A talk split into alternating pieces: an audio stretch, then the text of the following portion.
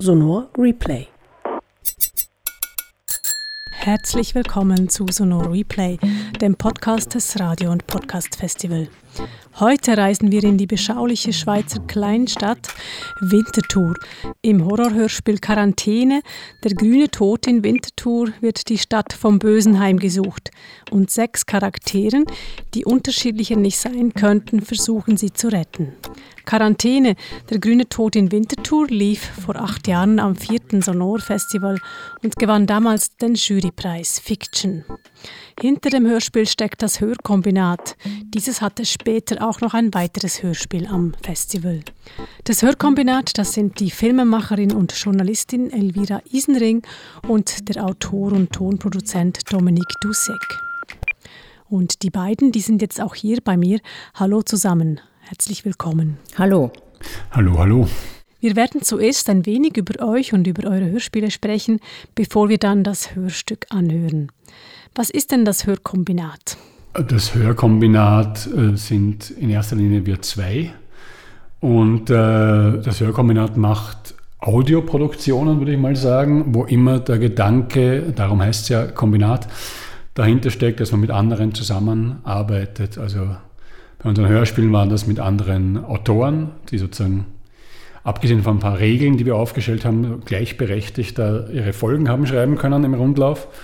Und bei dem neuen Hörkombinat Politik, das es seit kurzem gibt, arbeiten wir mit äh, Medien aus dem Verband Medien mit Zukunft zusammen und wollen da so wie eine Audioplattform schaffen, wo möglichst viele von denen und ihren interessanten Inhalten dann so eben auf dieser Plattform zusammenkommen. Auf das neue Projekt kommen wir später sicher noch zu sprechen. Ihr habt angefangen mit Hörspielen machen und das erste Hörspiel, das ihr eben gemacht habt, ist die Quarantäne, der grüne Tod in Winterthur. Und du hast es angesprochen, das Interessante am Hörspiel ist erstmal die Art und Weise, wie ihr es geschrieben habt, nämlich im Rundschreiben. Da war ein sechsköpfiges Autorenteam beteiligt und jede und jede Autorin durfte einen Charakter auswählen oder kreieren für das Hörstück und hatte dann auch jeweils 24 Stunden Zeit, um eine Folge zu schreiben nach bestimmten Regeln. Hat das gut funktioniert? Ähm, hat das gut funktioniert? Ja, eigentlich schon.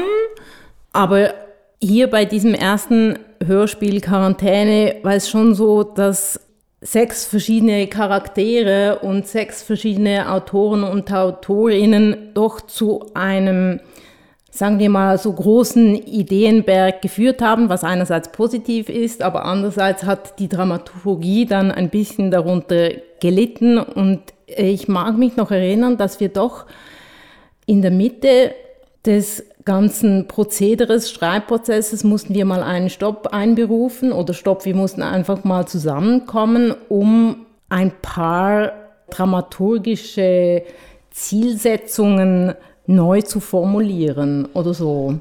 Ist das so?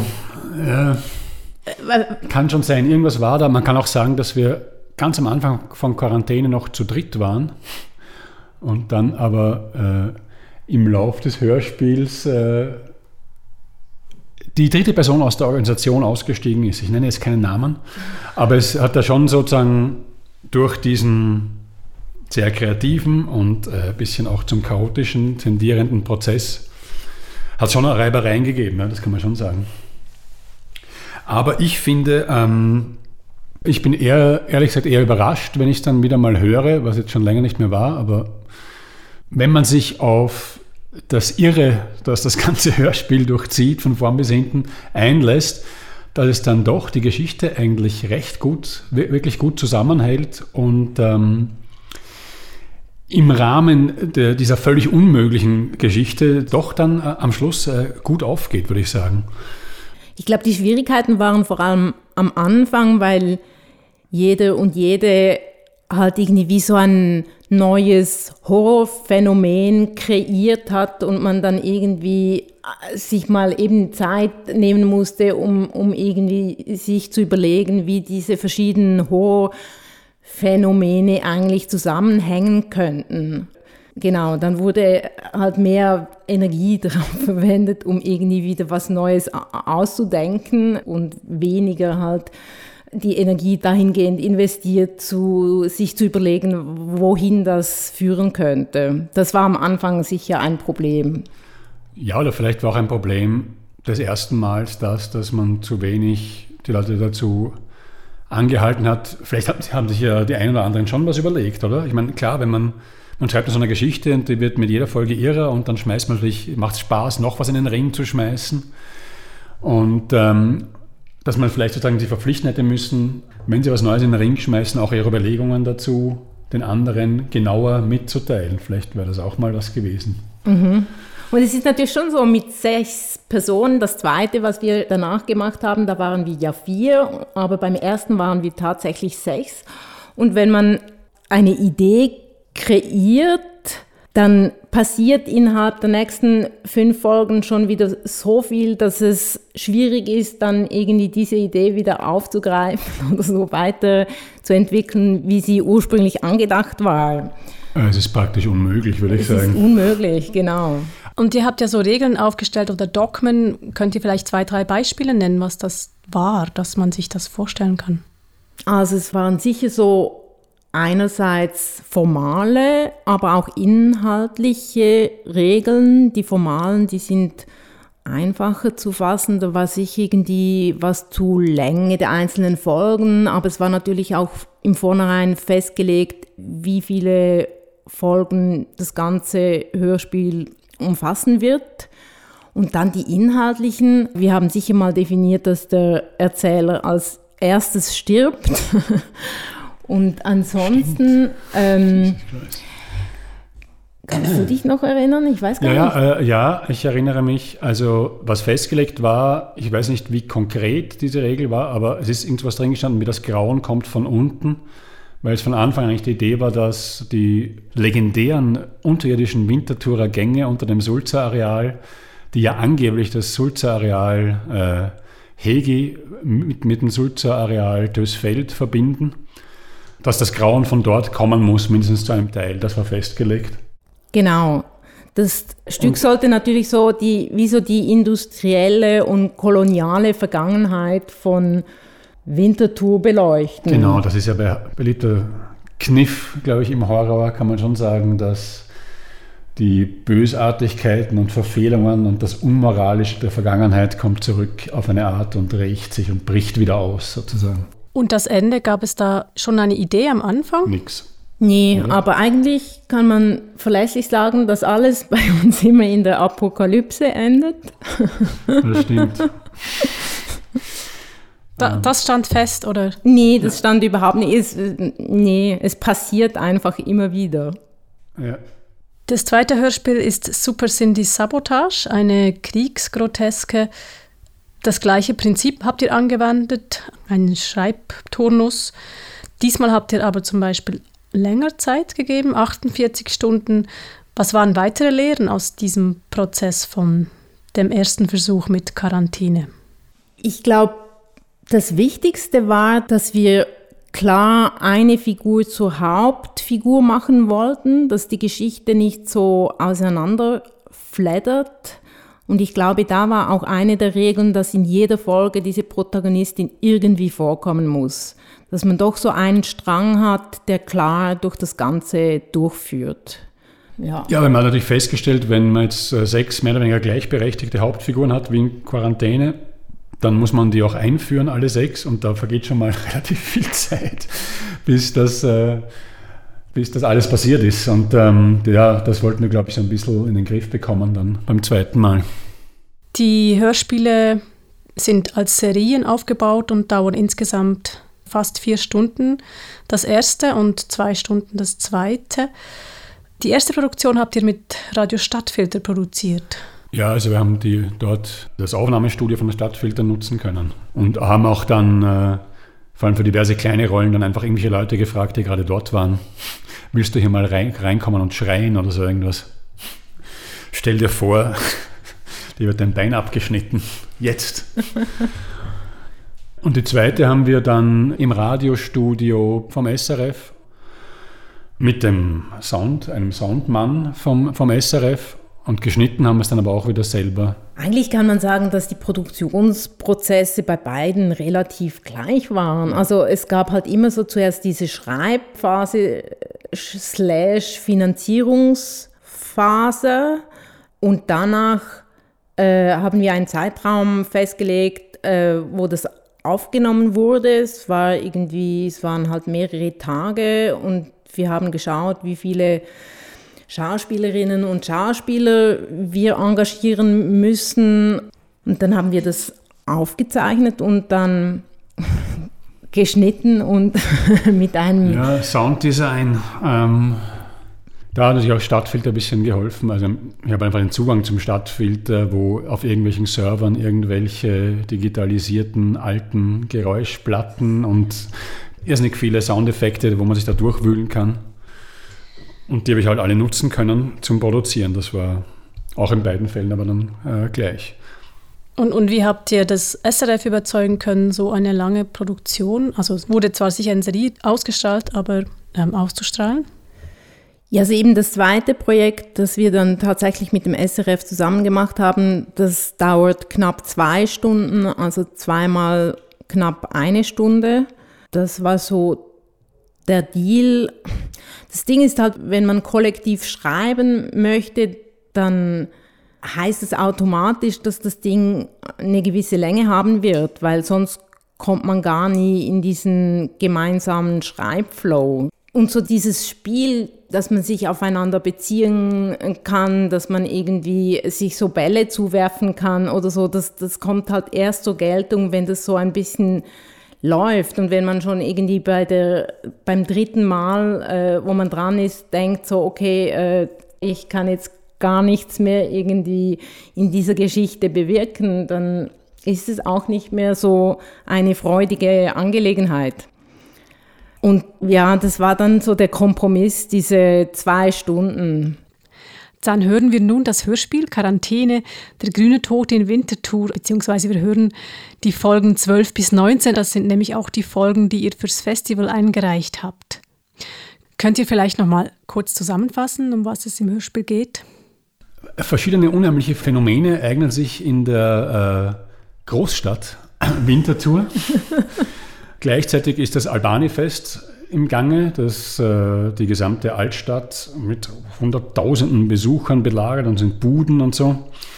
Und äh, auch dort frisst sich das Grauen immer mehr hinein. Und ich glaube, am Anfang jetzt von diesem Ausschnitt ist es so, dass eine der sechs Hauptfiguren ist an einen geheimnisvollen Ort entführt worden, während eben draußen dieses Albani-Fest immer grotesker und grotesker wird. Am Anfang des äh, Ausschnitts gibt es auch eine Zusammenfassung und es lohnt sich sicher da gut zuzuhören. Sonor Replay.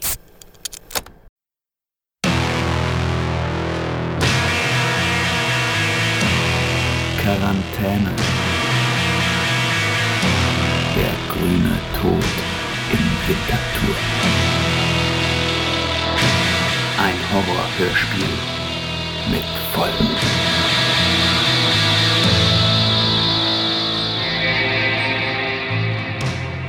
Wintertour mitten im Albani-Fest. Das Chaos ist ausgebrochen. Alles begann mit einer Putzfrau, die im Casinotheater verschwunden und grässlich manipuliert wieder aufgetaucht ist. Eine grün blubbernde Masse zieht durch die Kanalisation und im Untergrund existiert ein mysteriöses Labor, in das offenbar Menschen entführt werden. Auch der katholische Arbeitslosenberater Ewald Oberpichler wurde dort schon am Kehlkopf behandelt. Nach einem Riesenradunfall ist die Armee eingeschritten. Bei diesem Unfall verschwand auch die Hundetrainerin Alma. Die Gebäudebewacherin Fritz wurde auf der Flucht gemeinsam mit Ewald Oberpichler festgenommen. Der Stadtführer Benjamin Künzli, der Bauchredner Bendix Muntersen und seine Handpuppe Matz wurden nach einem Einbruch ins Casinotheater verhaftet. Nur Radiomoderator Jonas Schacht, der vom Kampf mit der Grünmasse gezeichnet ist, konnte der Polizei entkommen.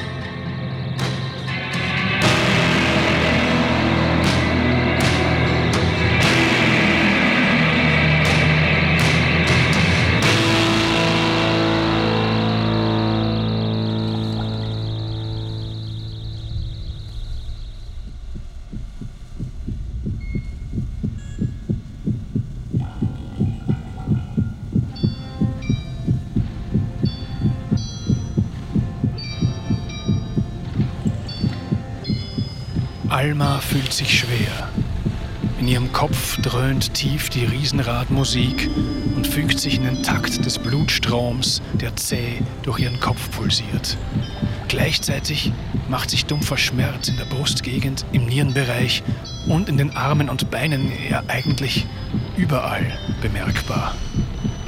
Sie stöhnt. Sie möchte ihre Augen öffnen, doch entweder ist sie zu schwach oder das klebrige Sekret ist zu zäh.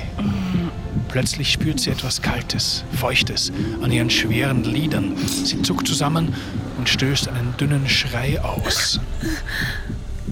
Wer. Was ist das?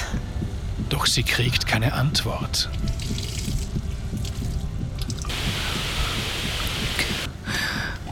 Was tun Sie? Sie. Wo? Alma begreift, dass da jemand ihre Augen wäscht.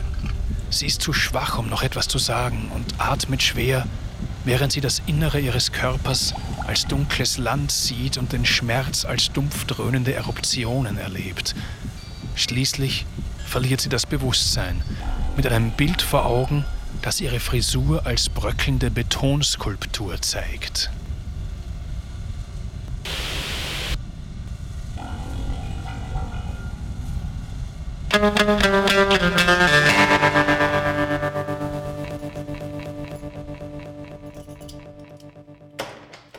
Die Beamten werden das hören, Herr Künzli.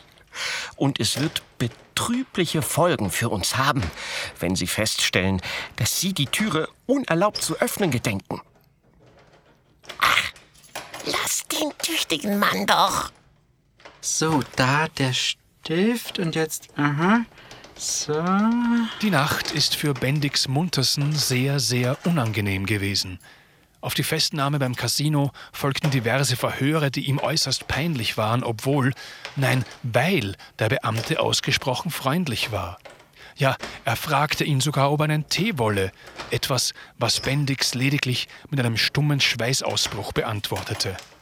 Danach wurde er mit diesem Herrn da zusammen in einen Raum mit sehr schmalen Betten geführt. Bendix Muntersen ist sich an die Nähe anderer Leute nicht gewohnt. Selbst als Kind schlief er immer in einem eigenen Zimmer und vor Klassenlagern wurde er regelmäßig von einer sehr ansteckenden Krankheit heimgesucht. Ha, schau mal, Bendix, hier.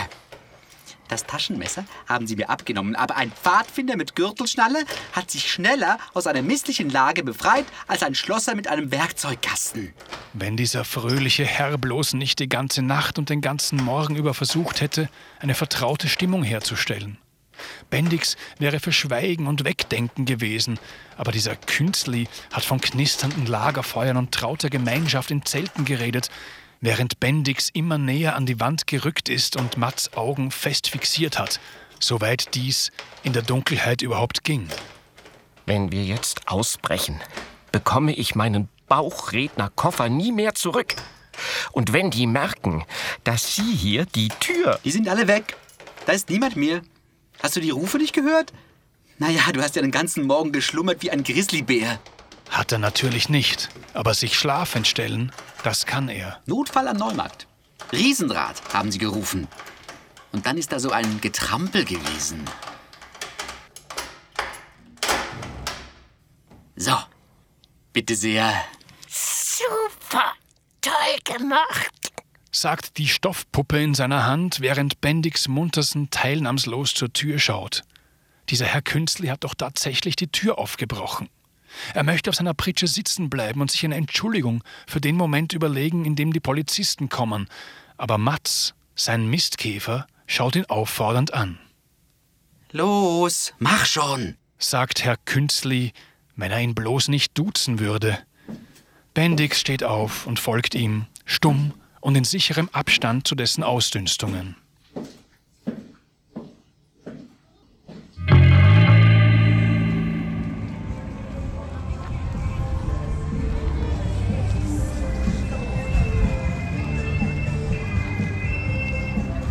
Jonas Schacht spürt in der Hand einen stechenden Schmerz. Wenigstens ist dieser stinkende Köter weg, aber damit hat es sich auch schon mit den guten Nachrichten.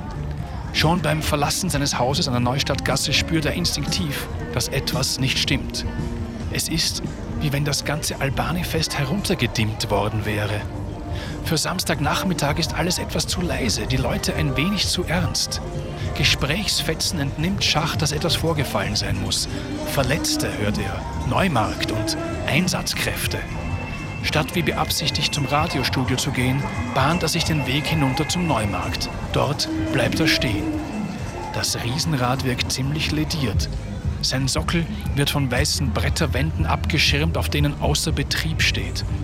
Doch das Fest scheint in einer gespenstisch wirkenden Normalität weiterzugehen, die auch die netten Leute, die mit Albani Help Point Mützen herumschlendern, nicht zu stören vermögen.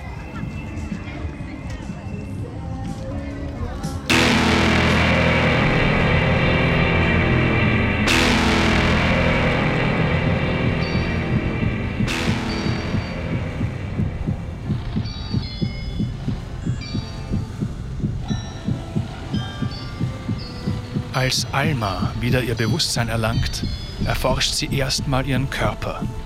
Der Schmerz scheint geringer geworden zu sein und kommt nun in langsamen Wellen.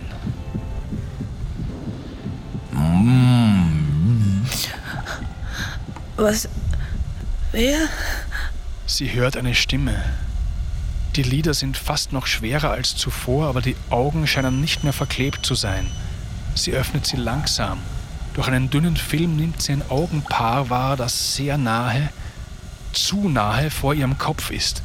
Das Weiß in diesen Augen ist eher ein blutumrandetes Gelb. Das Grün der Pupillen scheint fahl, während der untere Teil des Gesichts hinter einem Mundschutz verborgen ist. Was?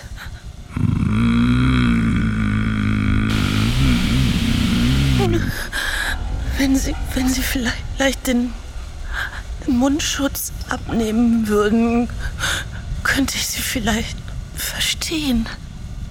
Alma beobachtet, wie dürre Finger nach dem Elastikband hinter dem Ohr greifen und den Mundschutz in einer langsamen Bewegung abnehmen. Almas müde Augen weiten sich. Hinter dem Mundschutz kommt kein Mund zum Vorschein.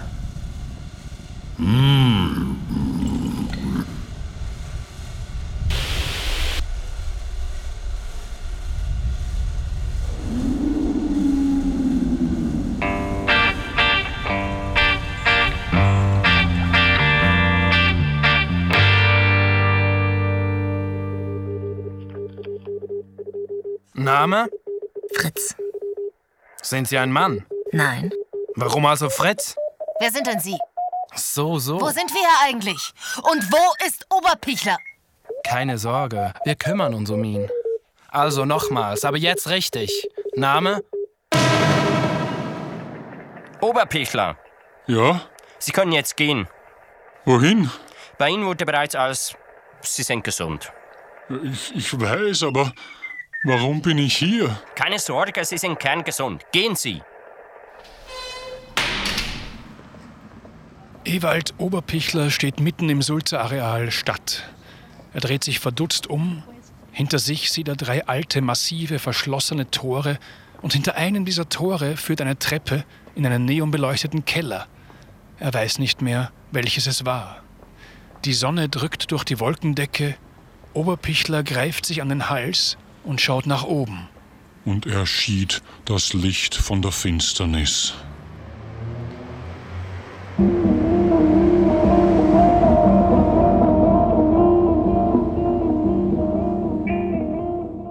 Bendix Muntersen und Künstli tasten sich irgendwo durch die Räumlichkeiten der Stadtpolizei.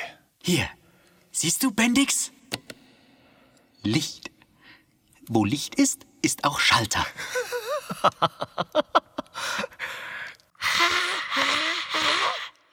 Benny, du Witzbold. Also, siehst du, alles okay. Hier, Exit. Das dürfte dann wohl der Ausgang sein. Ach, was? Na, dann raus. So, schnell weg hier, bevor die Polizei noch Wind kriegt.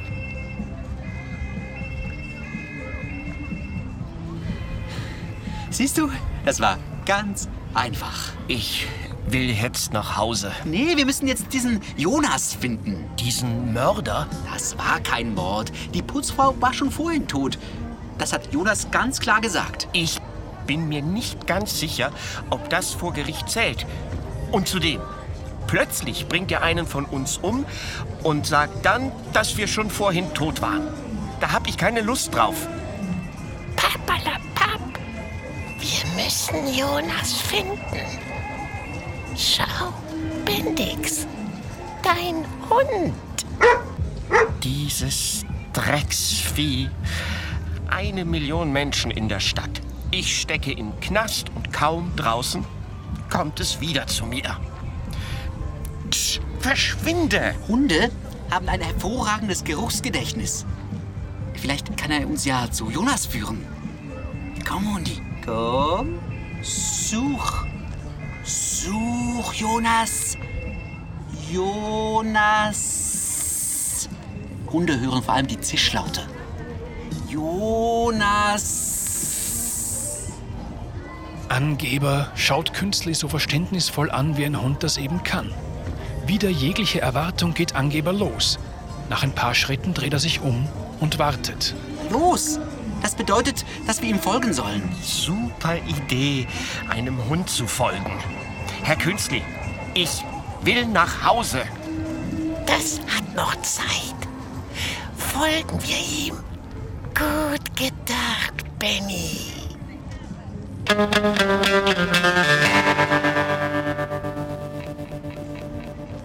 Jonas Schacht schaut durch einen Spalt. Um ihn herum tobt das Albani-Fest.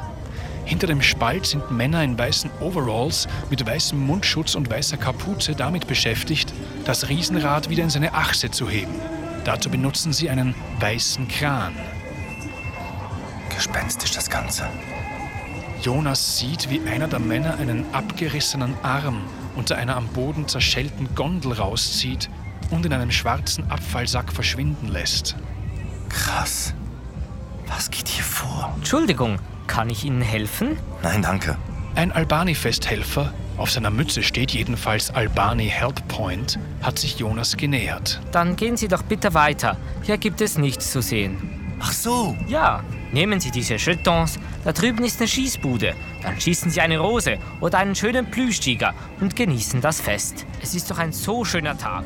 Da wollen wir Jonas ist schon weg. Er hat genug gehört. Ich brauche genauere Infos. An der Technikumstraße zückt er sein iPhone.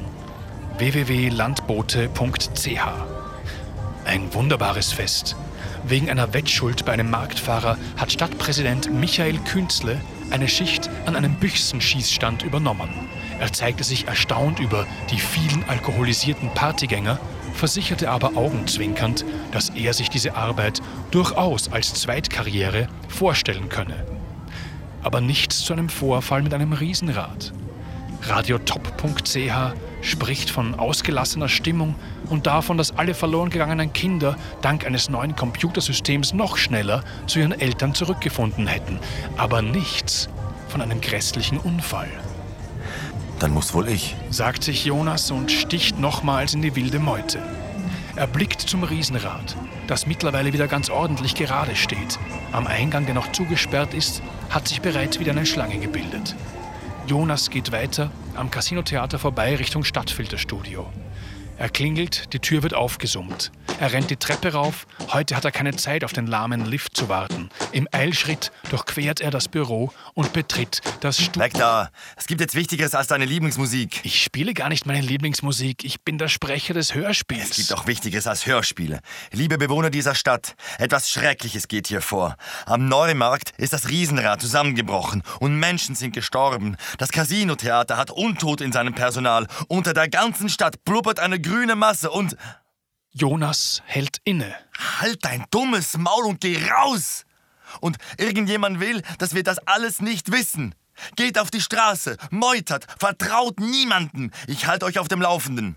Jonas weiß nicht, dass soeben eine Gruppe Armeeangehörige Was? das Volkerthaus betreten hat. Sie sind schon fast im Studio Wo? des alternativen Radiosenders Stadtfilter angelangt. Was? Sie kommen, um Jonas zu holen. Jonas weiß zu viel. Wo sind Sie? Aber er weiß nicht alles. Was? Das kann doch nicht sein. Die Armee? Ein Armeesanitäter hat eine Spritze in der Hand Hey. und versucht, Jonas zu bändigen. Doch Jonas entkommt über das Moderatorenpult, wo ihn bereits ein zweiter erwartet. Hey, ihr Schweine! Was soll das? Was soll das? Ich kenne viele wichtige Leute. Die Soldaten scheinen ihn nicht zu hören. Roh sind sie in ihrer Gewaltanwendung. Ah, Mann, was schlägst du mich ins Gesicht? Jonas wehrt sich beherzt. Er ist auf sich alleine gestellt. Im Studio hilft ihm niemand. Nur ein Mann steht am Mikrofon und spricht diesen Text. Jonas schafft es irgendwie aus den Büroräumlichkeiten raus. Die Armee ist ihm dicht auf den Fersen. Ich halte euch auf dem Laufenden.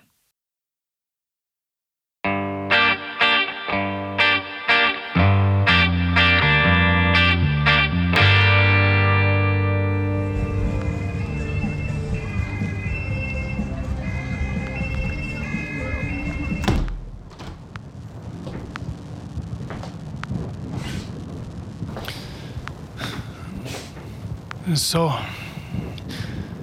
Endlich konnte ich es einrichten, dass wir wieder mal eine Minute unter uns sein können. Hier sind wir ungestört. In aller Offenheit, es ist wieder schlimmer geworden. Zeitweise sah es so aus, als ob es wieder bergauf ginge mit mir. Den verwirrenden Ereignissen vermochte ich einigermaßen zu folgen. Im Großen und Ganzen schien ich durchaus Herr der Lage zu sein. Doch, doch dann kam der Zusammenbruch. Und jetzt, jetzt muss ich das wirklich harte Zeug nehmen, um überhaupt noch irgendwas zu checken. Ich bin bis zum Rand voll damit. Aripiprazid, Rispazol, Sulimepropazin, you name it. An die Stimmen in meinem Kopf habe ich mich gewöhnt. Die können mir nichts. Ein wenig anders sieht das mit den Mustern aus, die ich überall sehe. Überall diese Muster. Zuerst stirbt immer eine Putzfrau. Schon in den Jahren 1850, 1687 und 1524. Alle 163 Jahre. Es fängt immer mit einer Putzfrau an. Dann sterben immer mehr. Scharenweise. Wie die Fliegen. Die Putzfrauen sind immer die Ersten. Sie sind wie unsere Fühler. Die hochsensiblen Fühler der Menschheit. Sie kommen als Erste mit dem Unguten in Kontakt.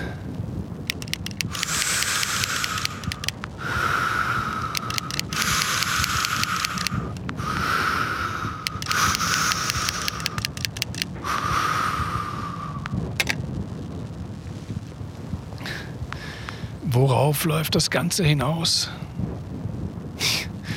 Ich kann es nicht sagen. Ich habe keinen Einfluss auf die Geschichte, obwohl das manche glauben. Wäre es eine handelsübliche Horrorgeschichte, hätte man sich an die Grundregel halten müssen, wer Sex hat, stirbt. Allerdings hat bislang überhaupt noch niemand Sex gehabt. Am allerwenigsten diese bemitleidenswerte Putzfrau. Kann sich ja fragen, wie lange wird die handelnde Damenwelt noch Ewald Oberpichlers animalischer Brustbehaarung widerstehen können? Ich weiß es nicht, ich bin nicht der Autor. Ich stelle nur hier und da ein paar Fragen. Genau dafür ist unsere kurze Verschnaufpause. Ja, da. Moment mal. Was war das vorhin?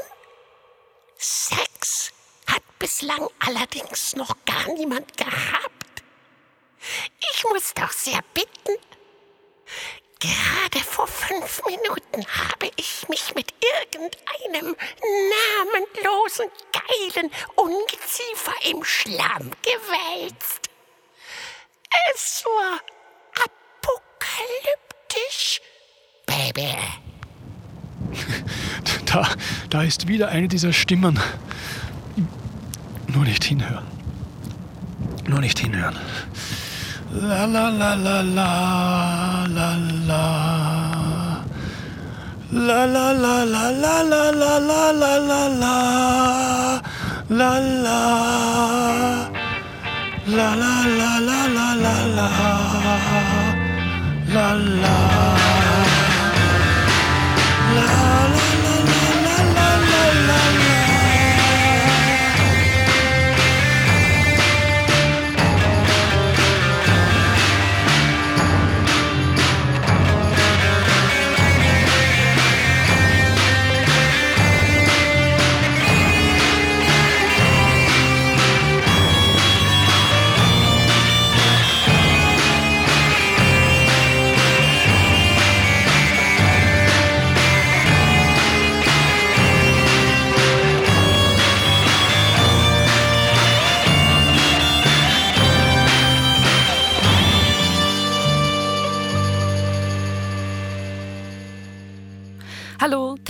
Test? Ja, Test. Hi, mein Name ist Michelle Bruckbacher. Ich arbeite hier bei der Buchhaltung von Radio Stadtfilter und muss ganz kurz übernehmen, weil, ja, also mein Kollege ist gerade etwas unpässlich. Burnout kommt in den besten Sendern vor, wie ich zu sagen pflege. Wie gesagt, Michelle Bruckbacher ist mein Name und ich freue mich sehr, dass ich hier mal ans Mikrofon darf. Ich gebe es zu, mein Traum ist es, einmal die Hitparade moderieren zu dürfen. Und darum spiele ich jetzt als erstes einmal die neueste Single von Rihanna, die mich inspiriert hat. Rihanna hat gesagt, lebe deinen Traum und bleib wie du bist. Und das ist auch mein Lebensmotto irgendwie. Du musst erzählen. Jemand muss weiter erzählen. Erzähl! Hm, ich erfahre gerade, dass wir erstmal mit ein bisschen Text weitermachen müssen. Hm. Wo ist denn der Zettel? Also, ja, gut. Bevor wir Rihanna hören, also erstmal noch die Folge mit dem Titel Wintertour Forever. Guter Titel irgendwie. Die Handlung setzt ein als Bendix Muntersen und. Kann ich nicht bei Alma weiter erzählen? Da war es gerade so spannend. Die Geschichte muss weitergehen! Weitergehen! Ja, easy, okay. Aber Alma ist echt meine Lieblingsfigur. Also ich meine, sie hat echt meine Lieblingsfigur. Wenn ich mal so alt bin, möchte ich auch noch so definiert sein. Aber ich möchte schon auch sagen, dass ich es nicht so okay finde, dass wir Frauen immer sexy aussehen müssen, während dieser Arsch von Jonas Schacht echt nur im Radio auftreten kann. Und habt ihr mal den Oberpichler gesehen? Ach so, ne, habt ihr nicht. Aber ich kann euch sagen, der hat noch Brusthaar. Voll die 80er. Ambi! Es ist Zeit für die Ambi! Na dann. Es ist Samstagabend, das Albani-Fest ist im vollen Gange. Es wird gefeiert, gekauft und getrunken, was das Zeug hält. Bendix Muntersen, seine Handpuppe Mats und Künzli, der... Also Künzli, der sieht jetzt wirklich mal gut aus. Echt jetzt, ich kann gar nicht glauben, dass der noch Jungfrau ist. Ich kann gar nicht glauben, dass die alle noch so feiern. Vielleicht sollten wir uns auch ein paar Bratwürste zur Verpflegung... Ich gehe da nicht hin. Du hast recht.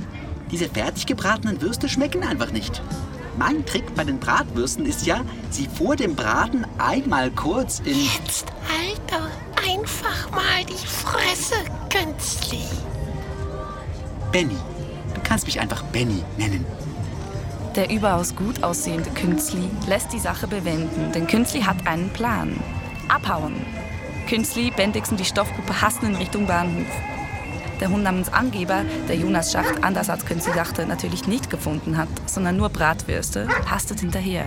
Künstli? Hm? Du bist doch Pfadfinder. Allzeit bereit. Warum hast du keinen Pfadfindernamen? Ich habe einen Pfadfindernamen. Aber ich bin halt erwachsen und da benutze ich den natürlich nicht mehr so oft und. Äh Was ist denn Ihr Pfadfindername, Herr Künstli? Nun ja, also, das war so. Ich hatte da mal so eine Krankheit als Kind und man dachte, wenn das schlecht kommt, könnte sich da so ein Klumpfuß bilden und. Ein Klumpfuß?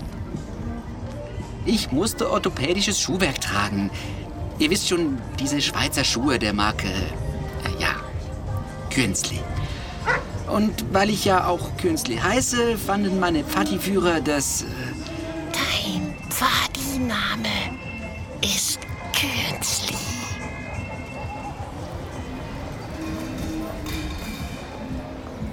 Unterdessen sind die zweieinhalb Helden und der Hund beim Bahnhof angekommen. Künstli hält einen längeren Vortrag darüber, dass sie jetzt unbedingt zusammenbleiben müssen. Gerade auf einem Bahnhof sei das wichtig. Er schlage darum vor, dass man sich ab jetzt an den Händen halte. Bendix Muntersen hatte aber schon auf dem Weg zum Bahnhof einen eigenen Plan. Abhauen. Und zwar von diesen unangenehmen Menschen. Bendix? Bendix?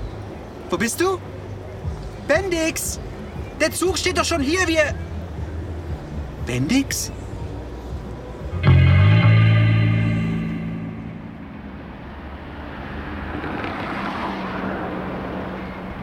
Muntersen und Mats sind längst in der Menschenmenge untergetaucht. Das Ziel ist die Straße. Die Idee ist Trampen.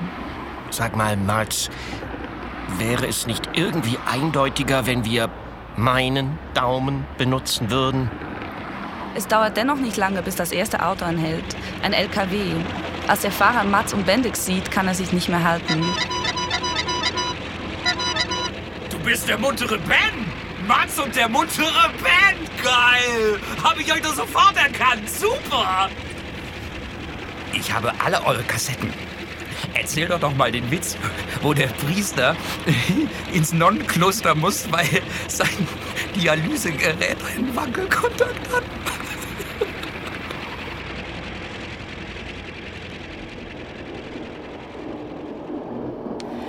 Künstli hat es sich unterdessen im Zug bequem gemacht. Die Landschaft fährt am Fenster vorbei. Endlich weg. Gell, Hundi, bist auch froh, gell? Ja, gell, gell, gell, gell. Angeber starrt ausdruckslos in Künstlis Augen. Aber Künstli ignoriert den Blick. Er ist froh, dass er all die schrecklichen, nicht wirklich einordbaren Ereignisse endlich hinter sich lassen konnte. Meine Damen und Herren, wegen einer Stellwerkstörung im Raum Isvetikon muss der Zug leider nach Winterthur zurückgeleitet werden. Wir bitten Sie, die Unannehmlichkeiten zu entschuldigen.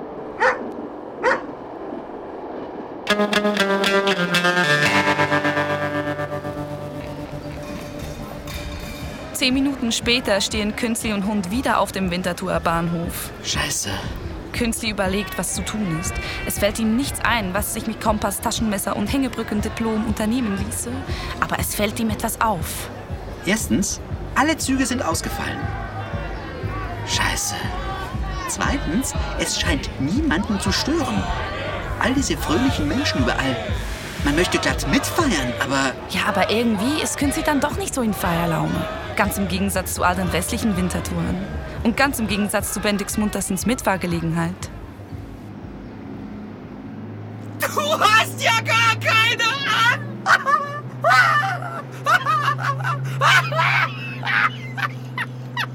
Du hast ja gar keine an! Das ist, das ist mein Lieblingswitz. Also, also von der ersten, der muntere Bandplatte. Die habe ich noch irgendwo hier. Warte. Du hast ja keine Ahnung. Das ist so gut. Das ist so lustig. Oder erzähl doch mal den anderen da. Der mit der Scheiße!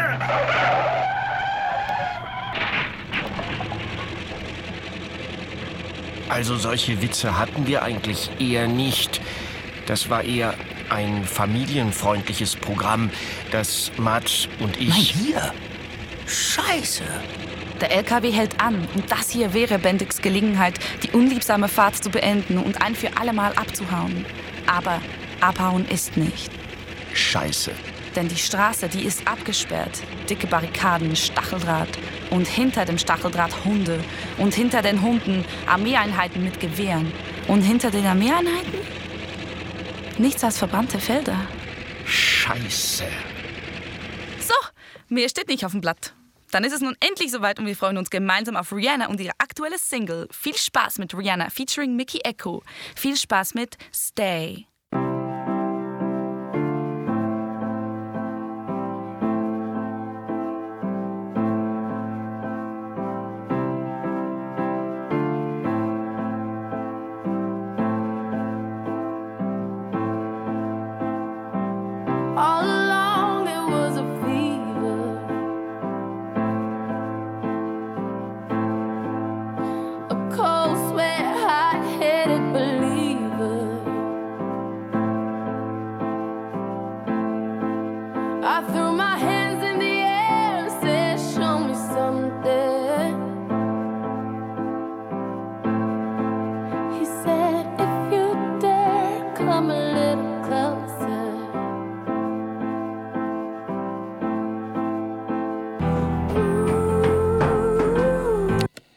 Das hier für ein Irrsinn? Seit wann senden wir solchen Schrott? Wieso steht Michelle hier am Mikro? Ich bin der Sendeleiter und mir sagt wieder mal keiner was. So kann ich nicht arbeiten. Rihanna ist mit den Programmrichtlinien völlig unvereinbar. Was soll ich jetzt dem Verwaltungsrat erzählen? Mein Telefon läutet Sturm. Ach Mann, nimm's mal locker. Locker? Michelle, du gehst sofort an einen Arbeitsplatz im Zwischengeschoss zurück. Und Sie, warum liegen Sie da hinten herum? Mir geht's nicht gut. Ich brauche mal Pause. Für Pausen werden Sie bei Radio Stadtfilter sicher nicht bezahlt. Bezahlt? Nehmen Sie Stellung an. Zurück ans Mikro. Und zwar zacki zack.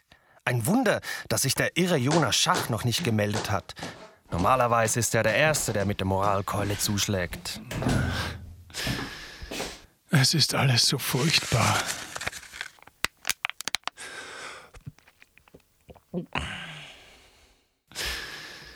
Dass Jonas Schacht sich nicht gemeldet hat, ist kein Wunder. Er ist alleingelassen, so wie alle anderen unserer Helden auch. Seit zwei Stunden wird Jonas von der Armee verhört. Noch einmal. Wer hat Ihnen gesagt, dass Sie übers Radio Unwahrheiten über das Personal des Casino-Theaters verbreiten sollen? Ich lasse mir von niemandem etwas sagen. Doch, von mir. Wenn Sie Ihre Verbindung nicht offenlegen, können wir auch anders. Mann, ich bin Recherchejournalist.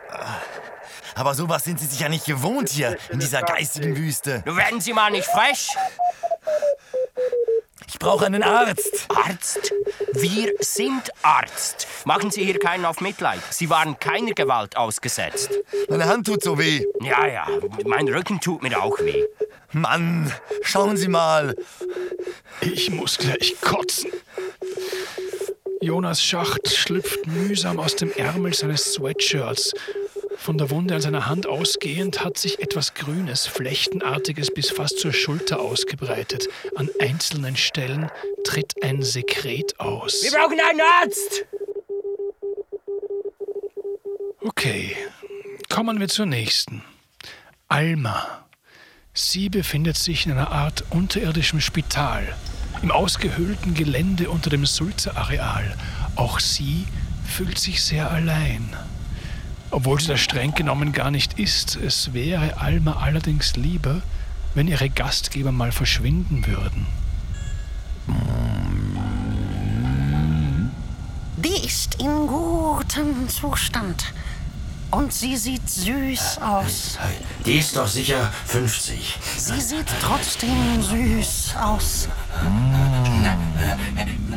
Sollen wir jetzt mit dir weitermachen? Ich, ich möchte endlich wieder etwas tun. Etwas äh, Schönes. Die hohe Stimme gehört übrigens einem grotesk dünnen Zwerg und die andere einer Gestalt mit einem unnatürlichen Hohlkreuz und Lefzen wie ein Boxerhund. Mann, sein Arsch liegt höher als sein Bauchnabel. Das kommt von einem Dritten, der keinen Mund hat. Aber weiter zu Künstli. Sie können mich Benny nennen. Ist ja auch schon egal. Also Benny. Er ist auch nicht ganz allein, aber er hat einen stinkenden Hund mit einer gelben Krawatte im Maul bei sich. Er entfernt sich von der feiernden Menge am Bahnhof und geht Richtung Schützenwiese, um im Wald des Brühlbergs vielleicht auf neue Ideen zu kommen. Er ist ja schließlich Pfadfinder im Geiste. Was zum Teufel ist das? Künstli hat in der Samstagnacht die teilweise erleuchteten Fenster des Sulzer Hochhauses erblickt. Zu Weihnachten bilden sie gerne das Muster eines Tannenbaums, zu Silvester eine Sektflasche und jetzt. Das sieht wie ein riesiger Mistkäfer aus. Und niemand ist da, der ihm das erklärt. Auch ich nicht. Ich kann ja auch nicht alles wissen. Zum Beispiel Fritz. Sie ist so allein, dass nicht einmal ich weiß, wo sie ist. Lasst mich raus, ihr verdammten Arschlöcher! Ewald Oberpichler wiederum ist ein besonderer Fall. Nicht, weil er Katholik und Österreicher ist, sondern weil er gar nicht so allein ist, wie er glaubt. Seit Samstag treibt ihn eine tiefe Unruhe an. Aber bald wird er seinen Bestimmungsort erreicht haben. Versonnen spaziert er am Tres Amigos vorbei. Tres Amigos, das mexikanische Erlebnisrestaurant im Stadtpark. Das ist Mexcelente. Präsentiert von Radio Stadtfilter. Oh Mann. Oberpichler denkt an seinen Lehrmeister, Bischof Vitus Huonda. Ich weiß, Vater Vitus. Du meinst, ich hätte das Animalische in mir noch nicht bezwungen. Ich weiß, du misstraust mir. Wegen meiner. wegen meiner unnatürlich dichten Brustbehaarung. Warum muss ich so ein Stigma tragen? Warum, Herr? Und wo ist eigentlich die arme Fritz geblieben? Sind wir alle verlorene Schafe auf deiner Heide? Mich juckt's im Hals. Kommet und höret! Dies ist ein Ort der Verdammnis. Kommet ihr, denen jede Zuflucht genommen ist. Kommet, ihr Beladenen, ich will euch den Weg weisen. Was ist das denn für ein Psycho? Hört ihm doch mal zu. Es führt kein weltlicher Weg mehr aus diesem Fegefeuer. Ich war gerade am Bahnhof. Es fahren keine Züge mehr. Kommet zu mir und ich werde euch beschützen mit der Hilfe der Vorsehung. Ich will euch den Weg weisen.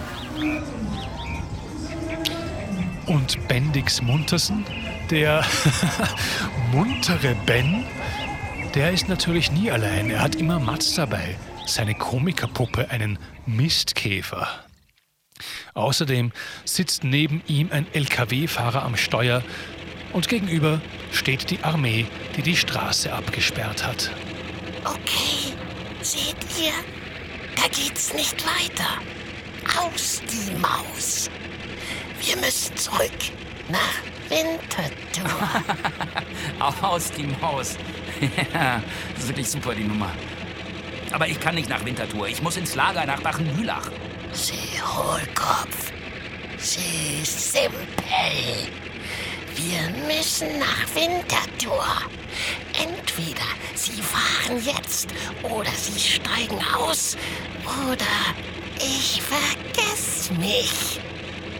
Äh, Mats, so kannst du nicht mit einem Fan sprechen. Ist, ist das jetzt noch ein Witz oder? Hauen. Sie vertrottelter Komödienfreund. Sie verfluchtes Arschloch. Scheiße. Scheiße. Der spinnt. So, Bendix. Jetzt wirst du das Steuer übernehmen. Ich kann doch keinen LKW fahren. Alles muss man selber machen. Mats, das heißt Bendix rechte Hand, schießt ans Lenkrad. Bendix wird mitgezerrt. Schon steigt sein Fuß aufs Gaspedal. Der LKW rast mit 120 Sachen auf Winterthur zu. Und endlich aus die Maus. Yippie! Schweinebacke!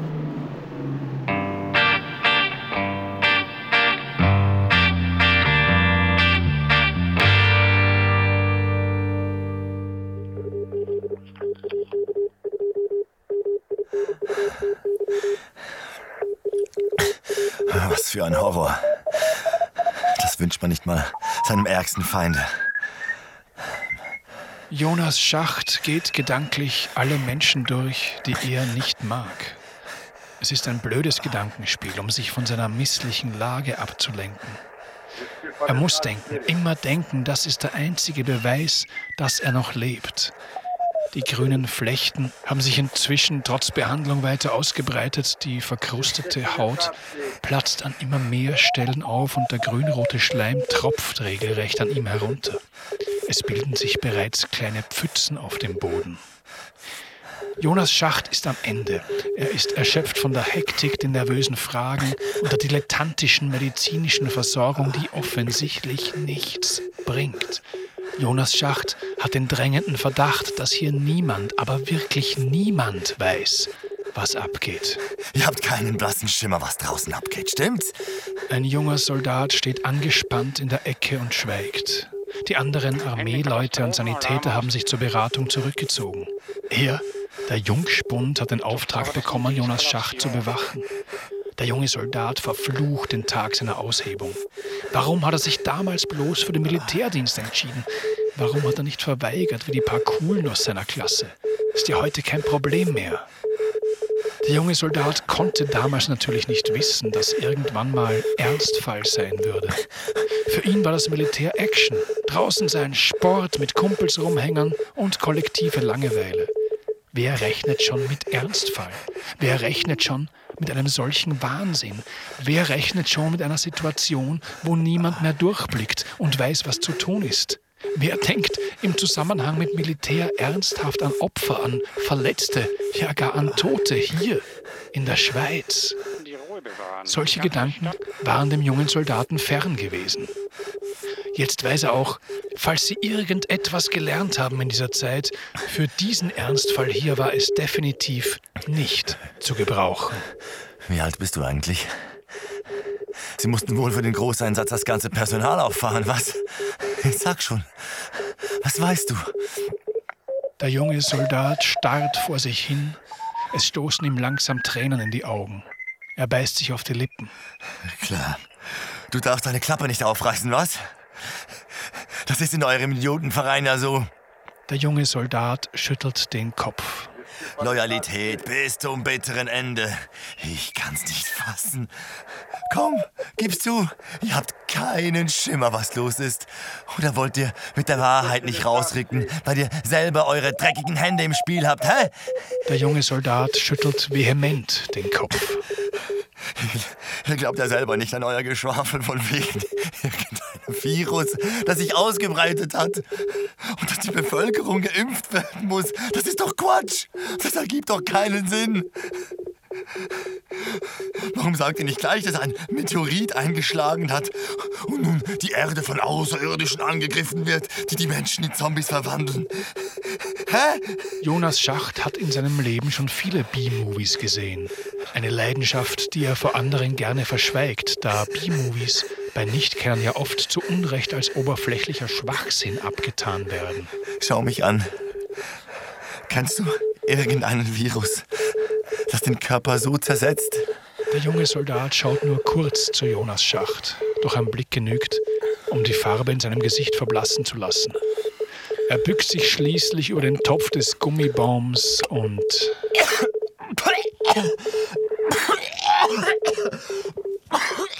Das ist sicher ein Giftstoff. Ha, ich hab's. Es ist ein Kampfstoff. Irgendwo sind Kanister mit einer neu entwickelten chemischen Waffe aus einem Transporter gefallen. Und nun breitet sich der Stoff aus. Ein Rüstungskonzern wollte Fettkohle machen. Und jetzt müssen wir dran glauben. Und natürlich steckt ein Idiotenverein auch mit drin. Stimmt's? Was rede ich bloß mit dir? Du bist ja nur ein einfacher Soldat. Du hast Sieg.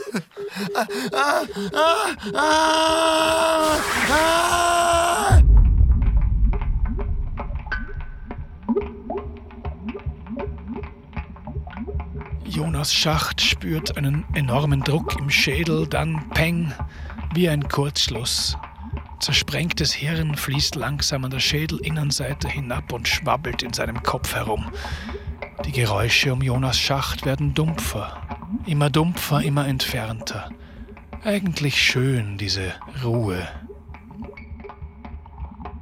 Ja, eigentlich schön. Denkt Jonas Schacht, der eigentlich gar nicht mehr denkt. Der junge Soldat starrt auf Jonas Schacht. Dessen Körper zuckt unkontrolliert. Aus den Ohren fließt zähflüssige grüne Masse. Die Augen sind blutrot unterlaufen und starren in die Leere. Der ganze Körper ist mit Flechten und Geschwüren übersät. Der junge Soldat würde das, was da auf dem Stuhl sitzt, nicht mehr als Mensch bezeichnen, obwohl es das bis vor kurzem eindeutig noch war. Er stürmt ins Nebenzimmer. Rekrut Stadelmann! korrekt steht der junge Soldat in Achtungsstellung im Zimmer seines Vorgesetzten, aber es ist niemand da. Wo sind Sie nur? Sie können mich doch hier nicht einfach alleine lassen. Der junge Soldat rennt durch den Gang der Zivilschutzanlage bis zur improvisierten Spitalstation.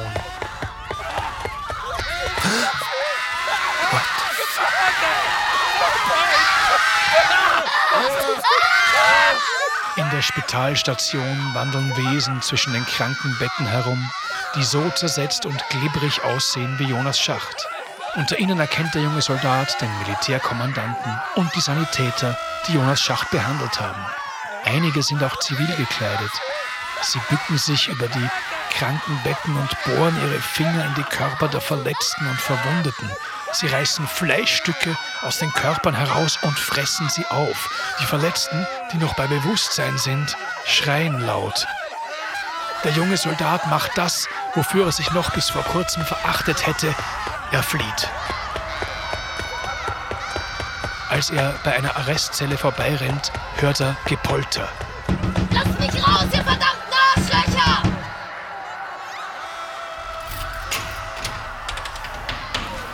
Ich weiß nicht, was da vor sich geht, aber es ist schrecklich.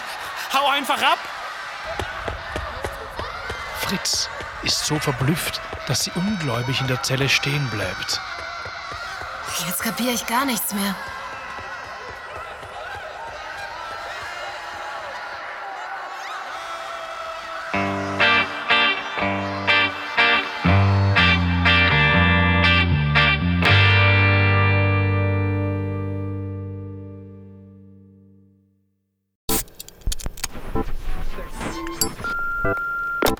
Sonor Replay.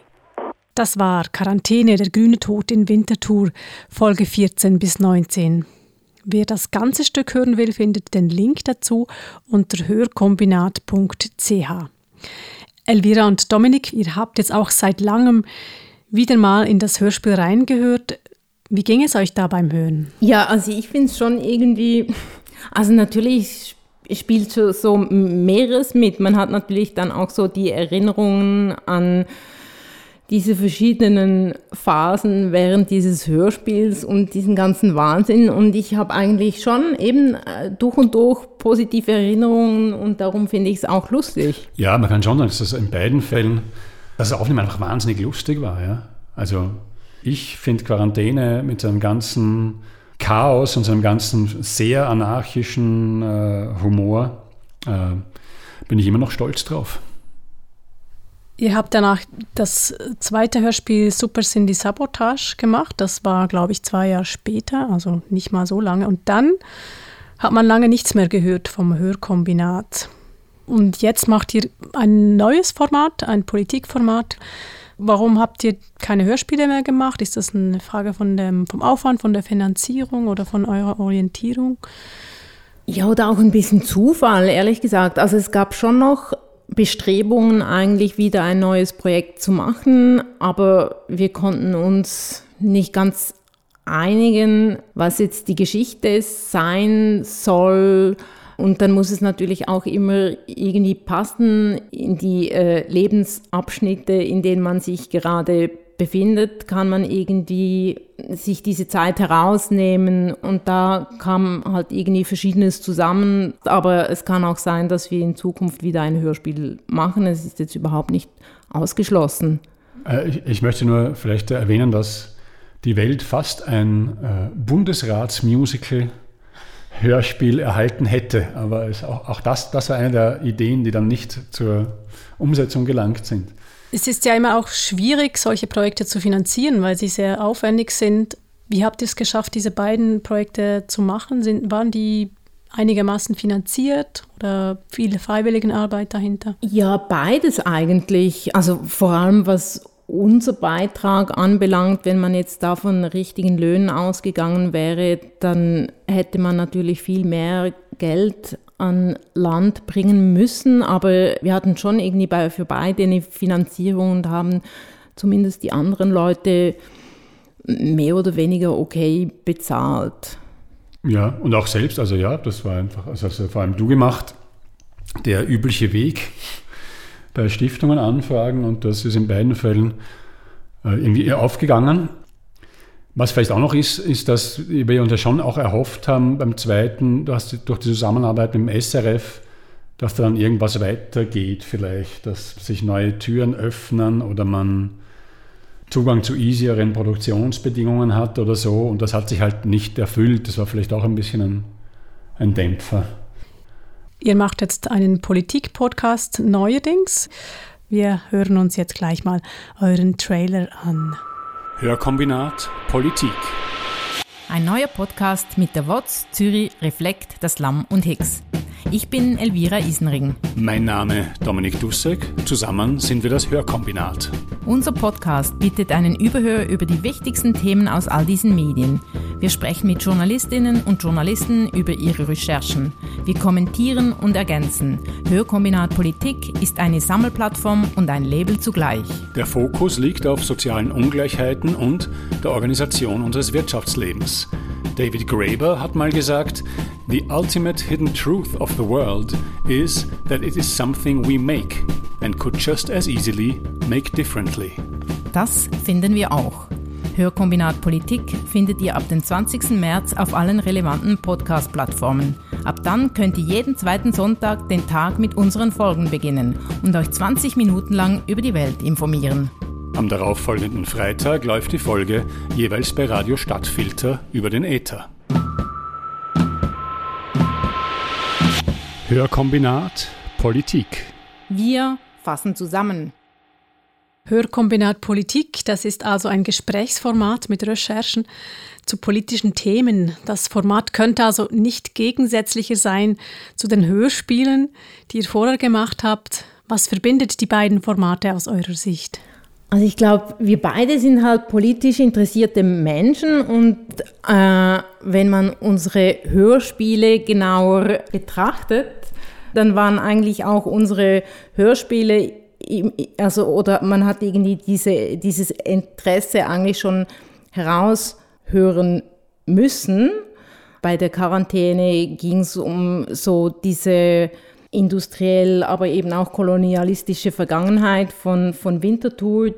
Äh, und bei Cindy Sabotage, das war eigentlich wie so eine Arbeit zu, zum Syrienkrieg. Da ist schon auch viel äh, Recherchearbeit steckt effektiv dahinter. Und von dem her ist es natürlich so wie eine andere Art der Verarbeitung, äh, ob man jetzt etwas Fiktionales macht, aber ansonsten ist irgendwie das Interesse oder der Motor dahinter, überhaupt irgendwas erzählen zu wollen, bei beiden derselbe. Ja, also die Hörspiele haben halt auf jeden Fall zwei. Es muss schon eben diesen Boden haben, aus dem dann der Horror entsteht zum Beispiel. Oder im zweiten ist er noch viel deutlicher, finde ich, mit den, mit den politischen Bezügen. Da gibt es auch die Zusatzfreude, dass man da halt äh, ihre Sachen, wie sie einem durch den Kopf gehen oder wie man sie vernünftig in die Handlung reinkriegt oder auch nur halb vernünftig, einfach so reinschmeißen kann, das natürlich in dem Sinn auch sehr viel Spaß macht. Und das ist jetzt beim Politik-Podcast natürlich anders. Nicht, dass der nicht Spaß macht, aber, aber da kommt halt die ganz andere Form rein. Und für mich persönlich ist so, dass ich einfach jetzt beim Stadtfilter seit Jahren keine Politinterviews mehr gemacht habe und die ganze Zeit schon immer den Mund voll genommen habe dort und gesagt habe, ich mache da mal wieder eine Politsendung. Den Wunsch von mir, sowas wieder zu machen, mit, äh, also Interviews zu machen, die sich im äh, Politik, zum Teil auch Wissenschaftsbereich bewegen, das gibt es schon lange. Elvira und Dominik, vielen Dank für euer Gespräch und viel Erfolg bei euren weiteren Projekten. Thanks for having us. Danke, tschüss. Alle Produktionen von Elvira und Dominik sind zu finden unter hörkombinat.ch. In der nächsten Folge vom Podcast Replay besucht uns Maro Rieben. Sie ist Schlagzeugerin und hat vor einigen Jahren mit ihrem Hörstück Männerträume am Sonor einen Preis gewonnen. Ganz viel weitere Hörspiele und Hörstücke gibt es in unserer Sonothek zu entdecken unter www.sonothek.ch. Dieser Podcast wird ermöglicht durch Memoriaf, durch die Stadt Bern sowie den Kanton Bern sowie durch die Stadt Zürich und den Kanton Zürich. Sounddesign Christina Baron, verantwortlich für diese Folge Lucia Vasella.